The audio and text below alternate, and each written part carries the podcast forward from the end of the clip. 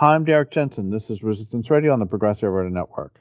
My guest today is Sarah Bowen. She's an animal chaplain and co-founder of Compassion Consortium, the first interfaith, interspiritual, and interspecies community for people who care about adult, who care about and advocate for animals on the planet, where she leads the animal chaplaincy training programs. She companions animals through death, creates sacred memorial rituals, counsels humans grieving animal loss, and advocates for exploited and endangered species in both religious and secular contexts. She's a columnist on animal human relations for Spirituality and Health magazine, and her work has been featured at the United Nations Health World Health Interfaith Harmony Week and the Compassion Arts Festival, as well as a wide range of spiritual media. Her latest latest book is Sacred Send Offs from Monkfish Publishing. So, first off, thank you for your work in the world. Second, thank you for being on the program again. Oh, it's my delight to be back, Derrick. So I'm going to ask two questions in one, or maybe two questions in two. The the first question is, what do we think we know of the spiritual lives of non-human animals? And second, a quick story.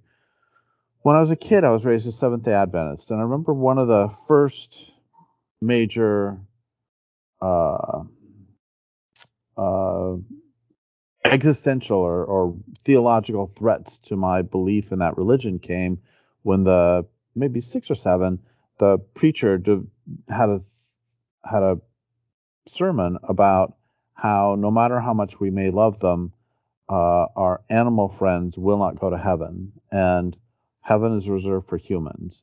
And I remember thinking at six or seven, I don't think I want to go. And Fair enough.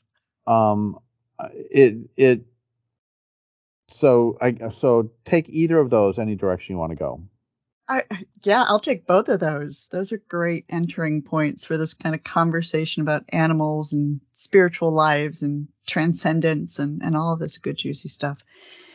So, you know, your experience, Derrick, um, being told that is is very common uh, I work with a lot of people. I do I do quite a bit of work with people who have sick and ill and injured animals, you know, who have that very much on their mind, like what's going to happen when my dog dies or what happens when the cat dies. And then other people who have this from more of a, you know, kind of ecosystem level or species extinction or kind of the bigger picture of, you know, what happens to animals when animals die. And what we're told as children, um, often has a, a, lasting impact. You know, it can either be something that's very comforting and makes us feel like, oh, great, church or temple or meditation center, great place I want to go, or it can be a place we recoil from. And when something doesn't feel like it's true or something doesn't feel like it's fair, then I think it's perfectly natural to have the response that you did. So, you know, I have a lot of people who ask me the same question. So, it depends, you know, what, what Christians say about this. Now, all of the world's religions have all different beliefs about animals, right? We would need um, months and months and months and podcast hours to go through that. But since you brought up Christianity, let's, let's stick there first. So the idea that animals have souls, or animals don't have souls and humans do, uh, goes back to the great chain of being, and it goes back to this idea that uh, we need to place other species beneath us so we can do things to them. I mean, in a nutshell, that's what it is. If they don't go there, they're of lesser value, and we can do what we want to them. There are a increasing number of Christian theologians who are saying, yeah, yeah, that's not the case. Um, Pope Francis has actually said some really interesting things uh, for folks in the Catholic tradition who has actually said, uh, quote, paradise is open to all of God's creatures. Uh, some some of the Jesuit folks, uh, James Martin has also said some really positive things about animals, uh, and some conservative uh, denominations still continue to say some fairly negative things. So I'll wrap it up by saying it depends. If you want to know my perspective, my perspective is whatever humans have, animals have, because we are animals as well. Uh, but that theological debate is is alive and rearing its head still.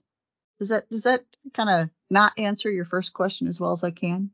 No, that's great. and so I'm I'm again torn because now I want to segue to the other half of the question of um, of yeah, okay, I'm going to do the same thing. So I still have the question, you know, what do we think we know about the spiritual lives of non-human yeah. animals?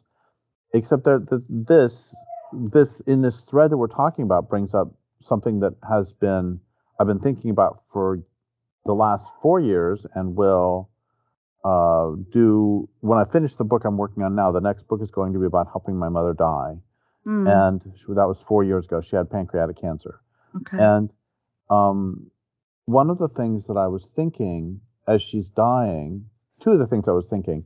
One of them was, um, we live in a forest, and we lived in a forest. I live in a forest now, and I was thinking, do the trees care that she's dying? And I was, you know, walking through the forest one day and I noticed a tree had fallen down recently. And that sort of answered the question for me is like, probably as much as I noticed the forest, the trees dying in the forest. You know, we're all, they know their neighbors, we know our neighbors. And if they know about my mom, they might feel bad and, and they may very well just not know. But that's not the real point.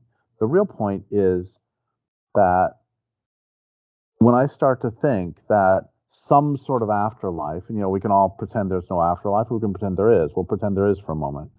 And if some sort of afterlife is open to everyone, then what about a tadpole who lived, who, who emerged from the egg and was eaten by a dragonfly nymph two seconds later? You know, at what point, or what about a, you know, you have all this bacteria in a dish, and you know, what about the bacteria who eats the, the bacterium who eats the poisonous thing and dies? You know, at what level do we, and then one last. at what level does, does everything stick around is what you're asking, right? As opposed to being transformed into something else. Yes. And I have one more thing and then I'll yeah. shut up and let you go. No um, worries. Which, which is when I interviewed Neil Evernden back in 1992, one of the questions I asked him is, so if we're not going to make the the human non-human distinction, um, then where do you make the distinction between significant being and insignificant being? And he turned to me and he just said, "Why do we have to make the distinction at all?" And and then, n- nonetheless, you know, like do if we're talking about this, and I know this sounds absurd in, on one level, but do seeds count as opposed to does the seed have to germinate for it to be counted as a being who then who then has an afterlife. I, I know. I'll, just shut up now and, and you, you, you go whatever direction you want. There's so many directions to go, and and I think what I first want to say, Derrick, is the thread that you're talking about right now is why religions and spiritual traditions and philosophies developed. We had questions about, you know, we, we as a species had questions that, you know, we couldn't answer.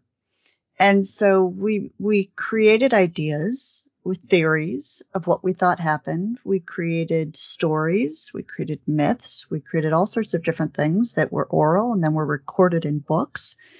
And we've refined those. Some of us have refined those uh, as we had more knowledge that came in that we learned through, you know, the scientific tradition. And some people have kind of stayed to you know what what some of those beliefs and, and stories were before and there's a tension there so there's a tension that tells me okay i i can pick up a, a religious text um, and i can see okay there's a place that people go. All right well before uh, we were able to see ourselves in the big blue marble. We had never seen the earth. And you know we didn't understand how big the universe was. Uh, you know, we, the sky was the limit, or sky wasn't the limit, I suppose. And then the minute that we saw, oh, wait, there's something up there, then people had to change their beliefs. Okay, now where, where, where is this heaven place? Or where do we go? And, and so we're in a constant state of, of redefining and, and defining where we think that is. And, and we don't have an answer. Uh, folks with near death experiences will give us, uh, some explanations of what they see. Uh, quantum physics now will be is very very much aligned with what uh, Vedantic teachings from 5,000 years ago in the traditions that we call Hinduism said. Uh, and so when you start to look at, you know, ecosystems and you start to look at the word reincarnation or transformation, there are some interesting things that start to layer on top of each other. So, but we very, very, very much want to exist. We as people and we want the people that we love to exist. And we want them to exist somewhere in the form that we, um, that we love, that we're connected to. And so I hold both possibilities. I will hedge my bets. I will hold the possibility that there is a wonderful place or state or plane of existence in which I might be reunited with people that I really, really miss and animals that I miss and all sorts of things. And I also hold the possibility that everything is kind of re-put back into existence to live out different forms in different ways and the seed becomes something else and, and the mouse that my cat ate has some other kind of plan for it rather than to be a mouse somewhere in heaven. I hold both of those possibilities.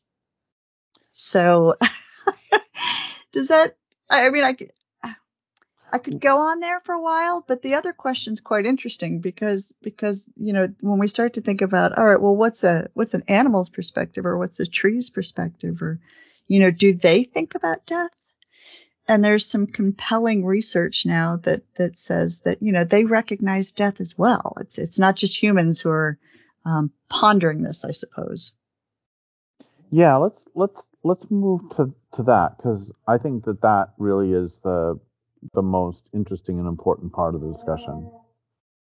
Yeah. So one of the things that we see now, as as you know, and as most people listening know, you know there there was for quite some time a taboo against you know consciousness in animals, and that gave us behaviorism and told us that you know everything was kind of automated responses cause and effect. And we're past that. Most of us are past that now and we know about animal emotions and empathy and grief and that they share and fairness and all sorts of things. Noting that many of these observations are species specific and we get ourselves in a little trouble if we extend it across to every living being um, but we start to see some interesting things when we talk about uh, spirituality and when we talk about grief. So, you know, the idea of spirituality, we're going to have to define it first, I think. And, and that's a hard thing to do. It's a slippery word.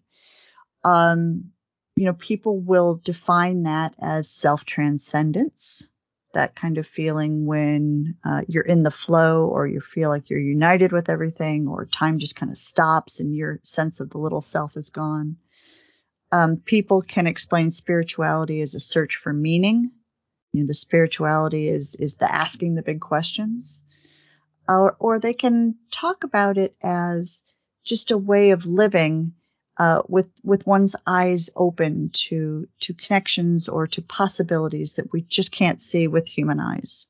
Okay, it could be any of those kind of things, and and but you'll see some of those uh, require some human capabilities. So, you know, the idea of uh, a search for meaning that I tell a story about uh, is something that is very, very much rooted in human language. I don't know what stories animals tell. I have no idea. So I don't know if they have searched for meaning. I don't know uh, what stories they might tell. I can't get in their umwelt as much as I might try. But I can see, and many people have observed, that they do some of the same things that we humans do when we're feeling spiritual.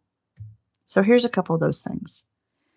Having reverence or awe or wonder for something that is surprising or big or mysterious. First time a child sees a rainbow.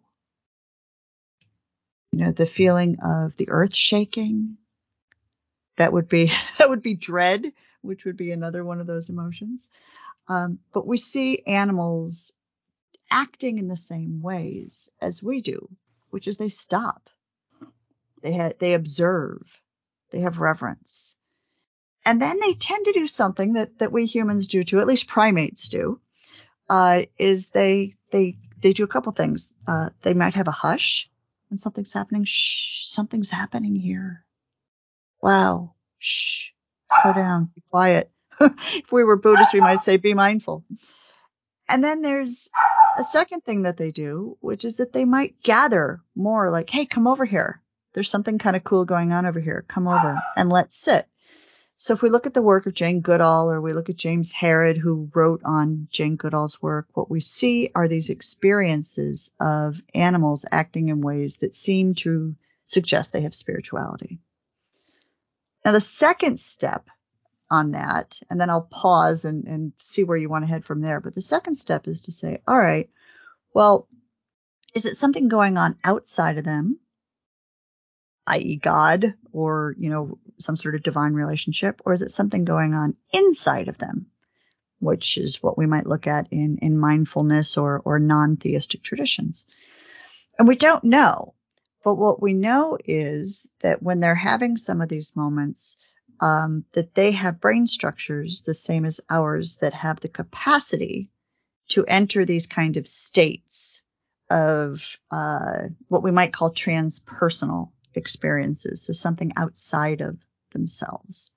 And that's the basis for animal spirituality, which is if we take away the words, we take away the books, we take away the church pews, we take away the buildings, we get to that kind of thing that happened that we all gathered for originally, which was, wow, something amazing just happened. Let's talk about it. Let's figure out what it means. Let's bind ourselves together as a community and let's explore the mystery which is kind of back at the basis of all these religions, we see the capacity for animals to do the same thing. So let me pause there. And where do you want to go? Well, I love all that. Thank you so much. It's always such a joy to talk with you. And oh, well, I'll keep going. So I like to be steered. So I appreciate your help steering us where you think it would be useful. Well, I don't know how much steering this is. It's just another experience I've had that if you recall from the last time we talked, I see lots of bears almost every day. Mm.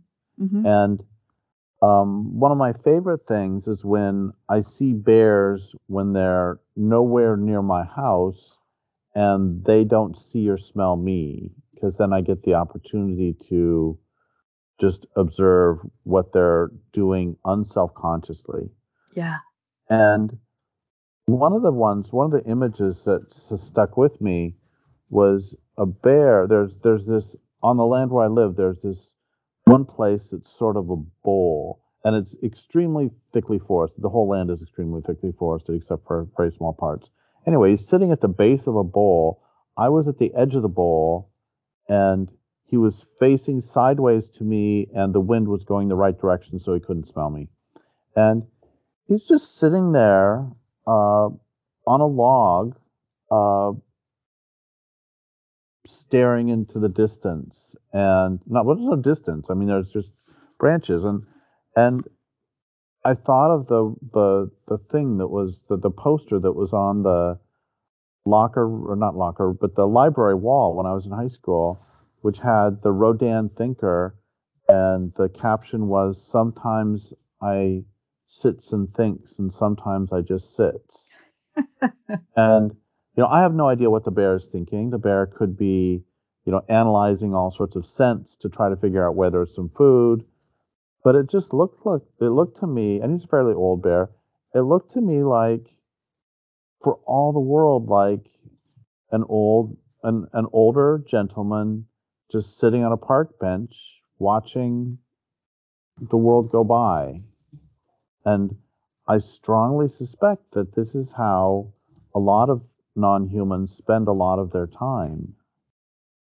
Um, and that I can't I can't separate that from a feeling of you know sort of grace or I mean some of my best moments in my life have been I mean, the the bowl itself is absolutely beautiful. And I mean I'm not in the bear's head. I don't know what the bear was thinking. The bear may have been thinking God my legs hurt. The bear may have been thinking oh this is nice anyway, that's that's I'm done. You can now you go anywhere you want. I'll take that and run with it. The um, I think there's a couple things in there. I think that you know we have this this tension between anthropomorphism and anthropodenial, right? We, do, we don't want to project what our experience is onto other species. And at the same time, to suggest that we don't share experiences.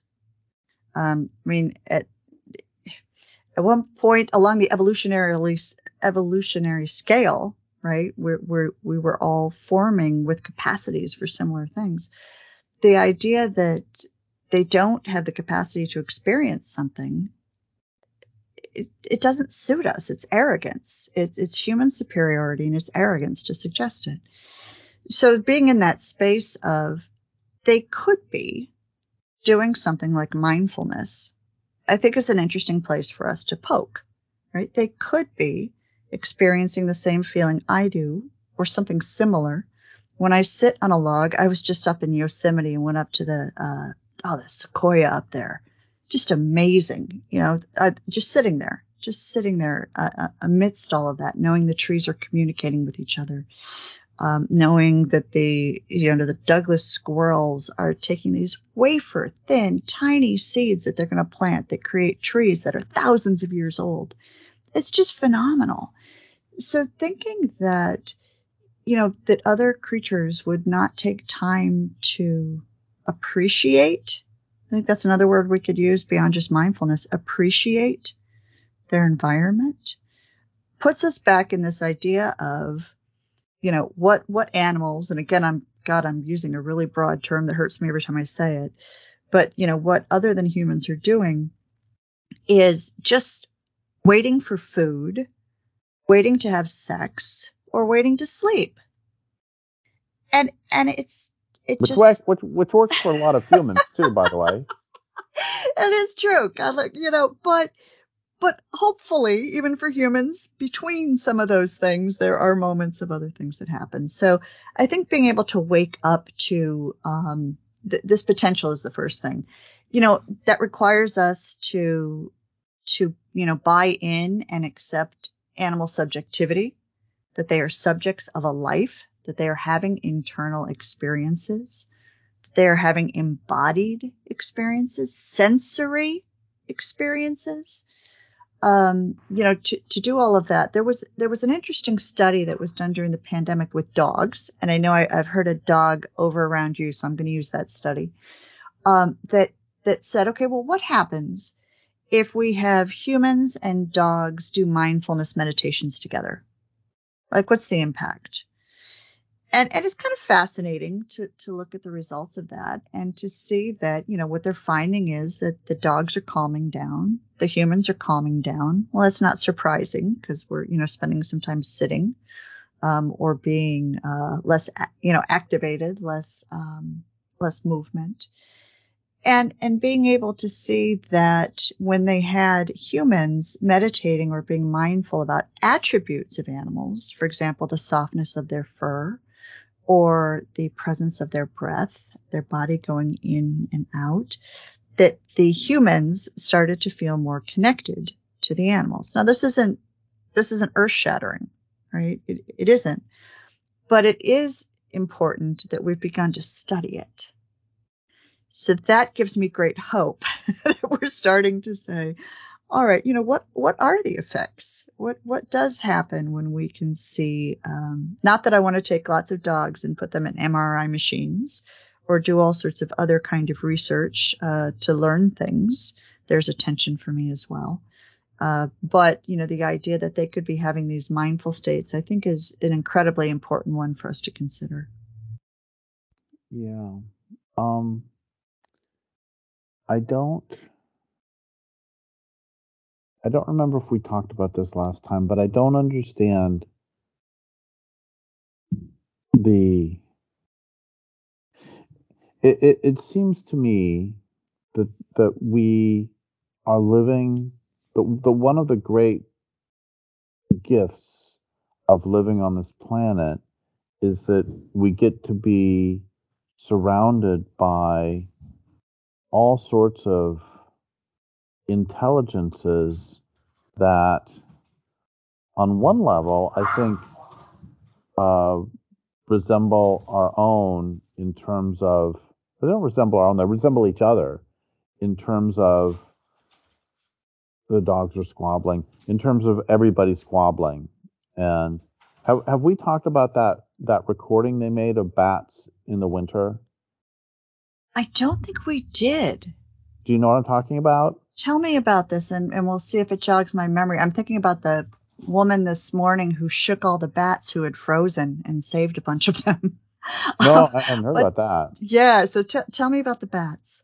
So so somebody put a an audio audio and video cameras in or audio and video recorders in a bat cave, and they spent the winter uh, recording the bat sounds and then correlating the sounds to bat actions, mm. attempting to make a small lexicon of what the bats are saying. So if, if you did this with humans and you say something, something, something, and then I walk over to the sink and get you a glass of water and bring it over to you, they might start to figure that that something, something, something means bring me a glass of water. Right, right. And what they found is that the ba- the, the the bats spent the vast majority of their time squabbling and um and saying, you know, hey, I'm a little bit cold. Can you move over here? No, not that close. Um, no, move away. Oh, come on. Oh, I up. I love I love this. I love this because it returns to a point you made earlier that that that I forgot to come back to. But but uh, but, but finish finish the story and then I'll make sure I come back to it. Well, so there's two halves. I think that I think that non-humans. I, I think we share a lot of characteristics. I think that that birds squabble. I think dogs squabble. I think if we could perceive their language, that trees might be squabbling. And in fact, trees might be the best conflict resolution people on the planet, except mm. for maybe rocks, because I mean, if you're a tree, you're stuck next to somebody for 600 years. And um, so I think that there's, I think we all squabble, we all, we share those, we share quirks and personalities. And at the same time, the other half of it is that, you know, a bear has a sense of smell that is like a thousand times better than that of a dog. And so we also experience the world in these dramatically different ways. So I think one of the things we're doing by killing the planet that's just messing up is we're messing up with this. What a wonderful opportunity to experience, you know, sort of in, an embeddedness in all these different, just, and I mean this in the best possible sense, all these crazy different intelligences. Yeah. Yeah, and, and I think what still that does, yeah, and I think what it says is that you know the species difference matters, and the individual animal or the individual being, let's go with being, matters, and that there may be shared experiences of, of scarcity, of squabbling, of um, making amends, of forgiveness. Who knows? Right? Those may those may be some of these things um, may be more common than we're willing to uh, we're willing to admit at this point. But what it also does, what I love about your your bat study here, and I'm to have to look that one up. I, I love acoustic studies. I think it's just fascinating that we just we we are so loquacious. Myself, I'll, I'll the royal we there love to talk, right? So we want to know what other beings or how they're talking. But what it does is there's this, it negates a, a pervasive idea that drives me insane, which is that animals are always in a state of perfect mindfulness. They're always in the present moment and they always give unconditional love. And if anyone's listening to this and I just popped a bubble that's important to you, I apologize for that. Um, but for me to, to suggest that suggests that animals have no histories if they're always in the present moment. And that's not fair. They certainly have histories. Uh, we see that in the way that they interact with each other. We see that, um, you know, different beings will remember when another being is nice to them or takes from them, you know, another form of squabbling there too. Uh, but if we can make sure in this conversation about spirituality that we don't project onto different species some sort of um, unreasonable idea that they are in some sort of perfect state of enlightenment that we wish that we could have. Perhaps we wish we could have so that we could ignore all of the, you know, stuff we've done um, and the situation that we've created. You know, trying to escape to an enlightenment or to a heaven, or you know, use up this world, we'll we'll go grab another one. Uh, pop off to Mars, right? Um, you know, all of these kind of ideas. So, I I, appreciate um, the idea that that each species behavior and experience is so much more complicated than we could ever understand. Well, thank you so much for saying that because that's that is one of my pet peeves too. The notion that um, non-humans are angels or something, because that seems to be just as uh, denying them of their beingness as yeah, to yeah to or to be able to get angry or to be able to be upset at the things that we're doing. Um, I've been thinking a lot about P22 this week because uh, I've been writing on P22, who was the puma who was just uh, euthanized out in uh, Los Angeles. And if, if you're listening to this and you haven't uh, looked up P22, look up P-22. Otherwise, you're going to get a gun. Uh, but P-22, you're going to get a, uh, a puma. But you know, thinking about uh, his experience of, you know, crossing 10 lanes of LA traffic to end up kind of stuck in a 4,000 acre range uh, where he was trying to, to feed himself and was surrounded by humans for a decade. And, you know, eventually was hit by a car. He had experiences of um, eating animals that had eaten rat poison. You know, just also we know a lot about him because he was radio collared.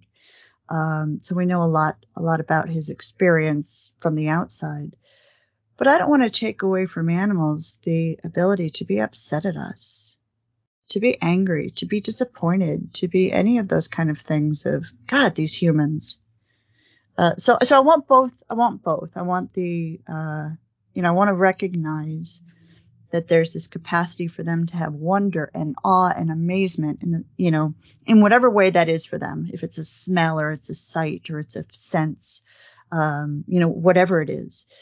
And that they also have the capacity to be aware of the interactions they're having with us, that they're not, um, they're not oblivious to it and they're not, um, somehow capable of having complex feelings about that. Does that make sense? Am I am I reaching too far? Oh, I don't. Uh, no, no. I I, I hope I'm is, not. No, I think this is this is absolutely crucial, and I think there's um I think they're they're just other beings, and you know, it's it, uh, as you were talking, I was thinking about how we know this with dogs and cats. We know that they don't live in the eternal present because we have all um, seen animals who are uh, who have PTSD, and yeah. that by definition means they're living in the past. You know, yep. that means that they're they're or a sort of sweet example is that a couple years ago I rescued a um an Anatolian Shepherd, absolutely huge dog, 150 pounds. I rescued him from a Humane Society, and uh, brought him home. He's really happy. Everything's great. And for the first three or four months, he would refuse to get in the car. And I know why. It's because he was afraid I was going to take him back. And after three or four months, now he loves to get in the car. But uh, he would get in the car, but it's like, please don't do this to me. and it's it, it's not that much different than um you know it, okay or you know i i drove over to medford as my mom was dying i i drove her over for lots of medical treatments and i drove over my, i drive over for medical treatments to, for myself too and this last time it's now been four years and i go over every two months for a medical procedure my own and I finally realized that I was to the point where I was no longer traumatized by taking my mom over every time in, in her mm-hmm. dying process. Mm-hmm. And the the the point here is that I it, it, we have to go through all sorts of gyrations and put on all sorts of mixed metaphors and also put on all sorts of extremely strong blinders not to see the beingness of non-humans everywhere. Yeah, and that that takes you back. That takes us right back to where we started, which is you know in in a religious, in a spiritual, in a philosophical kind of context. In whether I'm talking about Judaism or Christianity or Buddhism or Zoroastrianism or you know whatever of the five thousand recorded religions um, that I'm taking in, you know we find these references to living with other beings. We see people struggling with how do we live with them? What is okay to do? What is not okay to do? And we see people, you know, talking about their struggle with how do we, um, you know, how do we live? How do we live in a world where um, our needs and someone else's, some other being's needs conflict? And so for people who are, um, who were told something in a religion, uh, that didn't sound right, uh, there there is probably also something in your religion that says exactly the opposite thing. Because religions are incredibly complex that have a lot of words and a lot of practices and a lot of diversity. And so we can go back if we're in a community, if we're in a religious community or a spiritual community or a meditation center or whatever we're in, we can go back and do a little bit of work to reclaim some of the the traditions and some of our ancestors' experiences and say, no, it's here, folks, it's here. And we need to wake up and we need to apply this in our communities. And that's why, you know, I'm, I'm an incredibly rebellious spiritual person. Um, and I, I talk, I talked a little bit about that last time when we, we met, you know, so I'm kind of open to all of it. Uh, but I, the reason I stay in it, the reason I don't leave it, and the reason I continue to work with people in religious and spiritual context is because I think we've got to open our eyes and not use religion or spirituality as a way to further harm other species. So there's some rec- reclamation work, uh, some unearthing of things. You know, oh, do I want to use the term unearthing? Maybe not. There's some reclamation of, of our words to be able to come back and, you know, influence our communities. And so that, uh, that's important to me as well. So I want to go. Thank you so much for that. This is all so fun, and I want to interview you again. Um, we have to come up with another good excuse. Um, and the the question I want to ask now is, uh, and I know this is this this is pure speculation, pure projection, pure whatever we want to say, but can you talk about? I'm going to throw some plants or animals out and just make this up but I think it's an important exercise. Like, what? How would the spiritual practice of a grizzly bear perhaps disappear? Not disappear. Uh, perhaps uh, uh, contrast. How how would it be distinguished from? I mean, I think a howler monkey would be really easy because one of the things that they do is they sit and watch the dawn, you know, sit quietly and watch the dawn, and then they start to to get excited, get excited at the dawn. So I think that's an yeah. easy one. So it's happening again. so so grizzly bear spirituality, and you, you can choose different animals if you want. I don't care. Grizzly bear spirituality versus a blue jay spirituality versus a uh, cockroach spirituality versus a I mean, I I don't know about you, but I love thinking about stuff like this. Well, I um, do too. Yeah, I do too. And I think so. I want to go back to what, how are we defining spirituality? So if we're saying it's self transcendence, if we're saying it's transpersonal, so it's the out of the, the little I into the, the, the great unity that, um, you know, we might, um, call the singularity if I was speaking in, in physics terms, or we might call um, the experience of, of oneness, or we might, you know, call the experience of connection, or if you're an athlete in the flow, uh, you know, whatever it is that that uh, you know so terribly religious folks would say, uh, or pious folks might say, you know, kind of unity with God eh, or unity with the Trinity or things like that. Anyway, being in the presence of the Holy Spirit. There you go. That'll work. I was fumbling for language there. Thank you. So, you know, the so if that's what we're looking at, it's got to be something I would think that would be related to uncommonality or on the flip side deepening the way they experience the world. So for, for a being for whom thinking and talking and waxing poetic is her current state, spirituality for me is when words are gone. It's when everything just drops out. So it's the opposite. It's the opposite of my current state. It's, it's what I'm not conditioned or normalized to. So if I'm a bear, maybe it's sitting on that log and I don't really smell anything. So there's nowhere I need to go in search of something. Maybe if I'm a butterfly and I'm used to flight and the feel of air on my wings, maybe it's either hitting a really, really good uh, state of air, or maybe it's the presence of being completely still on a flower. I think about the hawks that live in my yard. you know, and you, you look up and you see they just hit a thermal right, like they just hit something right, and there's that soaring.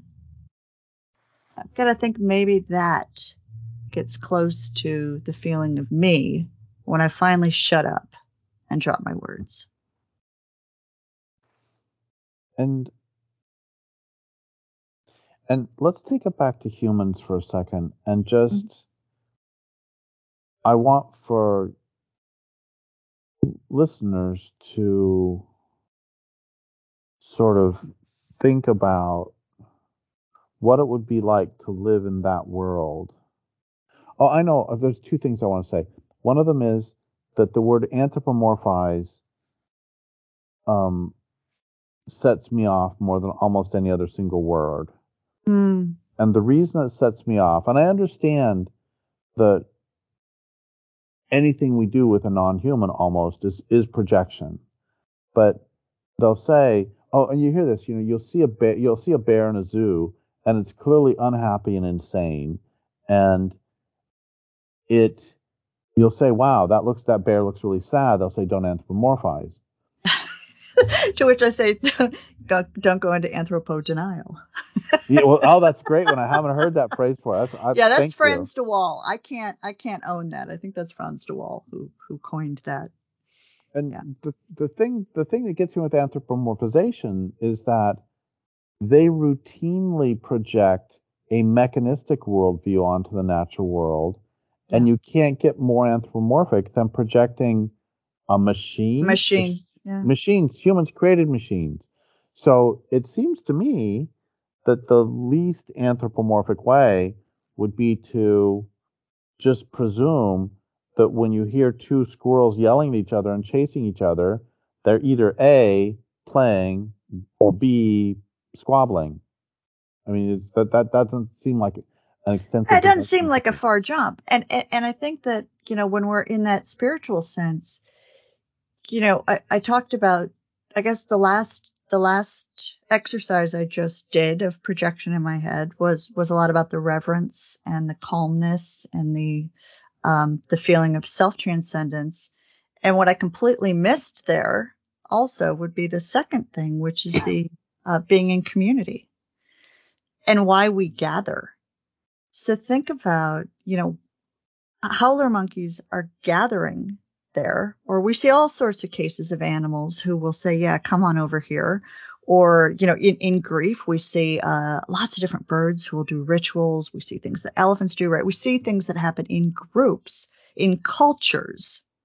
I'm going to, I'm going to say and take from, from Donna Haraway in nature cultures that I could completely compare to the experience of howler monkeys having a really good time with uh, being at a megachurch with a praise band where everybody's just really, really riled up on a Sunday morning because they've been singing at the top of their lungs. You know, could those be similar experiences? Could they be similar feelings? You know, could that kind of joy and um, communion with each other could that also be what we're talking about in spirituality? Because it's not always it's not always meditation. It's not always soft. There's that other side of it, and that's why we worship, and that's why we have have you know communities. Otherwise, we could just all be on our zazen cushion every day by ourselves. So I think you hit a couple things there. So those squirrels could be could be excited. Um, I don't know. So let's let's we have just a couple minutes left, and let's this is my first. I'm gonna ask two wind down questions. The okay. first wind down question is, um, since we don't know what they experience, but we can make some reasonable guesses, I believe. Um, what? Let's bring it back to humans and if a human has a choice of walking through a mechanistic world or walking through a world filled with with vibrant other beings, um, I recognize that working, walking through a world that's purely mechanistic makes it a lot easier to cut down a bunch of trees and sell them. But can you talk about the advantages to human experience to walk through a world where you're experiencing it as uh, filled with other beings with whom yeah. you can possibly in a relationship? Yeah, you know, we have so many studies now about the impact of when we when we look with wonder, uh, when we do things like prayer, uh, when we do um, compassionate acts on behalf of others, that it improves our health. From a purely selfish perspective, um, when we do these things, we we live longer. Our bodies are better. Our minds are sharper. Uh, there's enough there's enough research now and, and meta analyses now for us to say we're better. You know, that's the work of neuro, neurotheologians. Uh, do some fabulous work too, looking at like even if you don't believe in God, uh, when you've got people praying every day, they do better health wise. We also see pro-sociality. So this gets to the tree cutting or the um, industrialized agriculture, these kind of things. If we can get people to be doing these experiences where they're having a self transcendence, and this is the area of a lot of the work that I, I do right now at Compassion Consortium, um, and, and we have monthly services and we engage people in spiritual practices. If I can get you to connect, I can get you to care often. So, you know, being able to see the world in wonder is, is well, you know, here, I'll wind it down with this. When we last spoke, Derrick, you brought up that great quote by um, Aldo Leopold. And, and you talked about that he had observed uh, that one of the penalties of an ecological education is that one lives alone in a world of wounds. And we were talking last time on, on the podcast a lot about how to deal with grief and wounds and, you know, just being in a world that is so, feels so broken and perhaps is so broken. Uh, wonder and awe is a way that we can keep ourselves sane and encourage and inspire ourselves to care. And that has to be in the way that is rooted in this earth and is not about, you know, transcending it for some sort of new future where everything's going to be rosy. That would be a good place to end. But I still have my final question, and, and and and also, I just it occurs to me that you know if someone you know a, a question that we all like to ask, especially when we're sophomores in college, is what is the point of life? Mm. And you know, as a sophomore in college, I figured out it was the the process is is the process of living itself. And when I was a little bit later, a little bit older, I figured out that the point is um, to leave the world a better place because you were born. And in this conversation, I think I'm changing it again. Um, and I think that maybe just as good an answer to the question of what's the point of life is wonder. Mm. And not as in I'm wondering what it is, but in terms of feeling that. Yeah, the feeling. Yeah, wonder, awe. Yeah. Um, Ed Yong's book, An Immense World, that just came out, um, tackles that topic quite beautifully. I think that for me, I think I think I'm fairly close to you on on what the point is, but worded a little differently, which is I think the point is experience. Is that we're having an experience. Um, and that can be an experience of wonder if we are able to position our compass that way. Or it can be an experience of this absolutely sucks. I'm going to stick my head down in the dirt until it's over. We have a choice. We don't always think we have a choice, but uh, most of the time we do have a choice. So I think we're here to have an experience. And I think that if that is a wonder filled experience, it's a more pleasant experience. It feels better. And if that experience is helping others to have a better experience and to experience wonder and awe and beauty in their lives too, then the whole process, the whole experience, you know, gets better.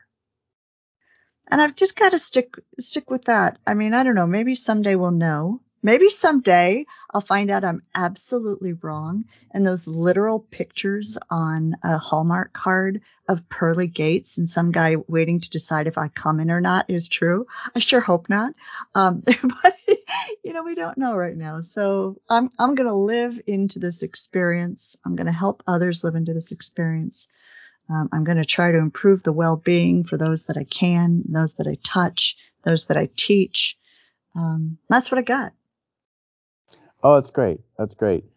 Unfortunately, I've got a joke that has to do with the pearly gates. oh, you do? It. Is that unfortunate or is it fortunate and auspicious? Let's hear it. Um, so uh, some guy goes up to the pearly gates. He he he dies, and he has he has spent his life living on the East Coast and eating lots of things that people eat on the East Coast, which we'll get to in a moment. And he gets to the pearly gates, and he looks up, and he sees Saint Peter and St. Peter is a lobster and says dinner is served. um, I appreciate that joke. Just, uh, just, I mean, because just to take us away from the anthropocentrism. So, so anyway, you've said so many wonderful things, and now can you let people know how to know more about your wonderful work? Sure, sure. So the latest book, uh, which you mentioned at the beginning, is called Sacred Send-Offs, an animal chaplain's advice for surviving loss. Oh God, I have such a long title. I can't remember the name of it right now. Uh, it's surviving loss and healing the planet. It's in there somewhere. Hold on. Here we go, folks.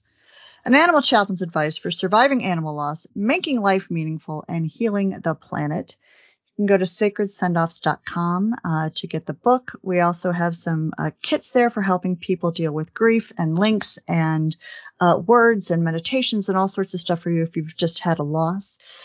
And if anyone finds these ideas interesting or intriguing or wants to dig more into them, we do have a training program to train animal chaplains to go out and support people in the world with animal loss, everything from the cat or the dog who dies to helping people who are conservationists or uh, vegans who are dealing with dystopia or any of these kind of different different issues.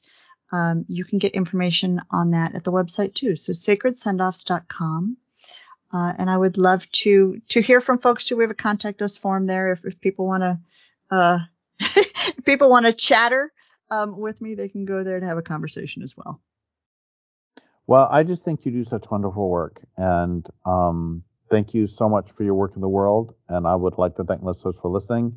My guest it has been Sarah Bowen. This is Derrick Jensen for Resistance Radio on the Progressive Radio Network.